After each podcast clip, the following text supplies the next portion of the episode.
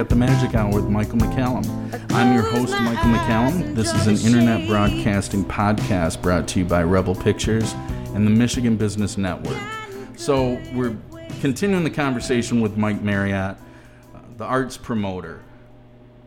Let's talk about all the things you're doing with the Opportunity Arts. Like okay. where where that started from, you're going to take a big breath here because I know you have a lot to talk about. But kind of where that idea came from and why you felt there was a need to that had to be filled. So I started off, I went to college on a dance scholarship. So I was a tap dancer turned arts administrator. And when I got into college, I discovered arts administration and promotion and marketing. And it was one of those things where it's like, I like to compete. I played sports when I was in high school. I didn't play sports past that because I wasn't talented enough. Um, but it was one of those things where in arts administration, did you get the grant? Did your client get booked for the event? Did you sell out the show? There were those competitive measurables again.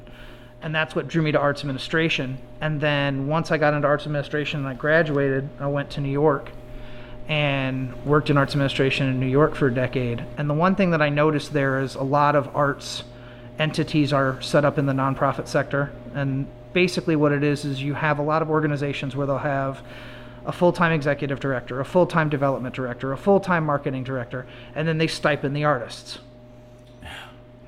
Well, without the artists, there is no art. Right. So if you take the artistic component out of that organization, none of the rest of the organization is relevant. So my thought was, let's create a company where the creative is at the top and they can hire and stipend the arts administration and the promotion as they need it. Yeah. So for instance, if you're a dance company or a small dance company and you're doing three shows a year, you need promotion for those three shows. You don't necessarily need a full round, full salaried marketing director all year round. Right. And so basically the idea was as the creatives generate revenue, they use that revenue to hire Opportunity Arts the same way they would pay for canvases or paint supplies or dance floor, studio space, et cetera. Um, and that's how the company got started, is basically flipped it um, so that the creative is at the top. And then we've done things too where um, we've partnered with organizations like Pentacle in New York to provide fiscal sponsorship for artists. Um, and arts entities. We also say that we work with understaffed arts organizations, which is everyone. Yeah, seriously, so, yeah. Um, because there's, you know, um, it was just one of those things. That's kind of where I just saw, it was one of those things I saw a need of, let the creative be on top and do what they do and let us handle the business and promotion aspect of it so they have more time to create. Because so many artists are not great at it. You know, it's it's not something that getting into promoting projects that I've been a part of, my own projects.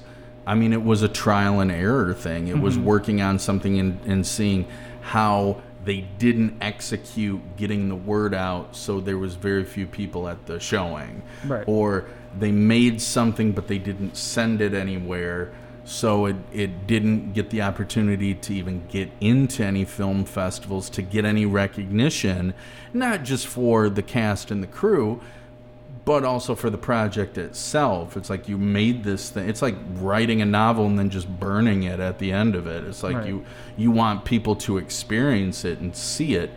You know, all the live performance stuff that you're a part of and that you do is like you need people there to see it, to experience it, you know.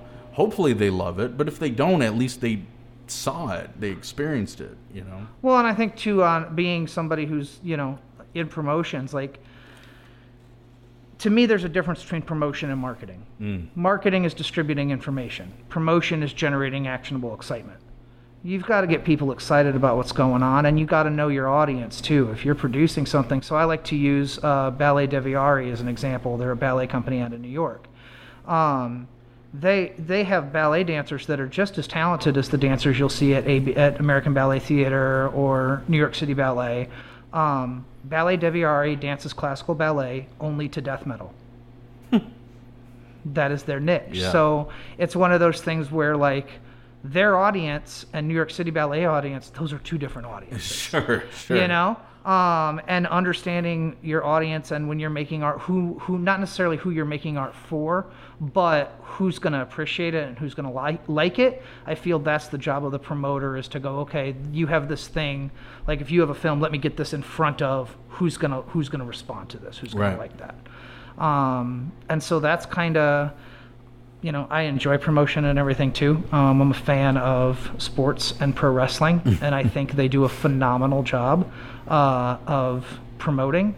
Um, you don't have to be a wrestling fan to know who Dwayne The Rock Johnson or John sure. Cena are. Sure. Um, yeah, they're great at the spectacle. Yes. They're great at the pomp and the, circumstance yep, yep. of the whole thing. And pro wrestling, I always, my, my art friends and my pro wrestling friends, because I have both, they get like, ooh, when I say this, because it's like, pro wrestling is performance art. Oh, sure. It's yeah. theater in the round with choreography. It's I'm always scared fighting. by people that think it's real, but yes. performance-wise, yes. Yes. There's, there's still, the, it's, there's like a spite. It's like, it's still real to me, damn it. Like it's, you know. I, I've worked with a couple people back in the day at different serving and bartending jobs that like took it very seriously. Yes. And it was like, okay.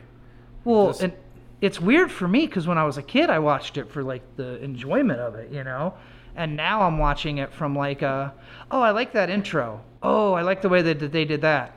Oh, and like I'm watching segment by segment of like, and I'm like breaking it down like it's a production, right. you know? And it's just... It's weird, like, to be like, you know, you watched it growing up. The build-up like, for events. I mean, I remember oh. as a kid just, you know, Hulk Hogan and Andre the Giant and... Macho Man. Yeah, with yeah, the, yeah. the cream rises to the top. Hacksaw Jim Duggan. And they made, they just, but they made these big, loud, over-the-top characters. And it's, I mean, again, if you take, you know, you look at what they have now, like, th- they have Monday Night. They've like there's no off season for them. They do a you know, but right. again, it's it's one of those things. And pro wrestlers and athletes, they make a good salary doing what they do, and I think we in the arts can get to that point. You know, a lot of people don't realize players that were on the uh, world champion Green Bay Packers that won the first Super Bowl. Mm-hmm. When that season ended, they went and started their off season jobs because they didn't make enough money yeah. playing N F L football to make a living. Yeah. So I think when you look at the arts and you look at the working artists, and even in a place here like Lansing where you're like, the, okay, we're there. You know what I mean? And so now we go forward from there. And then I'm hoping that, you know, two decades from now, like people are like, remember when you used, term, used the term starving artist? What was that? Right. God, that'd be a great... I want that phrase to die with me. I that That's... Well, I don't want you to die. Nah, no, I don't. But when I, I go, I, I'm hopefully going to be here you. a while. Yeah. I don't want it to be. It's. I don't want it to be a regular. Take just some other thing. things with you too, but yeah, let that be. um, we're gonna take a quick break with Mike Marriott and Let the Cream Rise to the Top. This is the Magic Hour with Michael McCallum, Rebel Pictures, Michigan Business Network.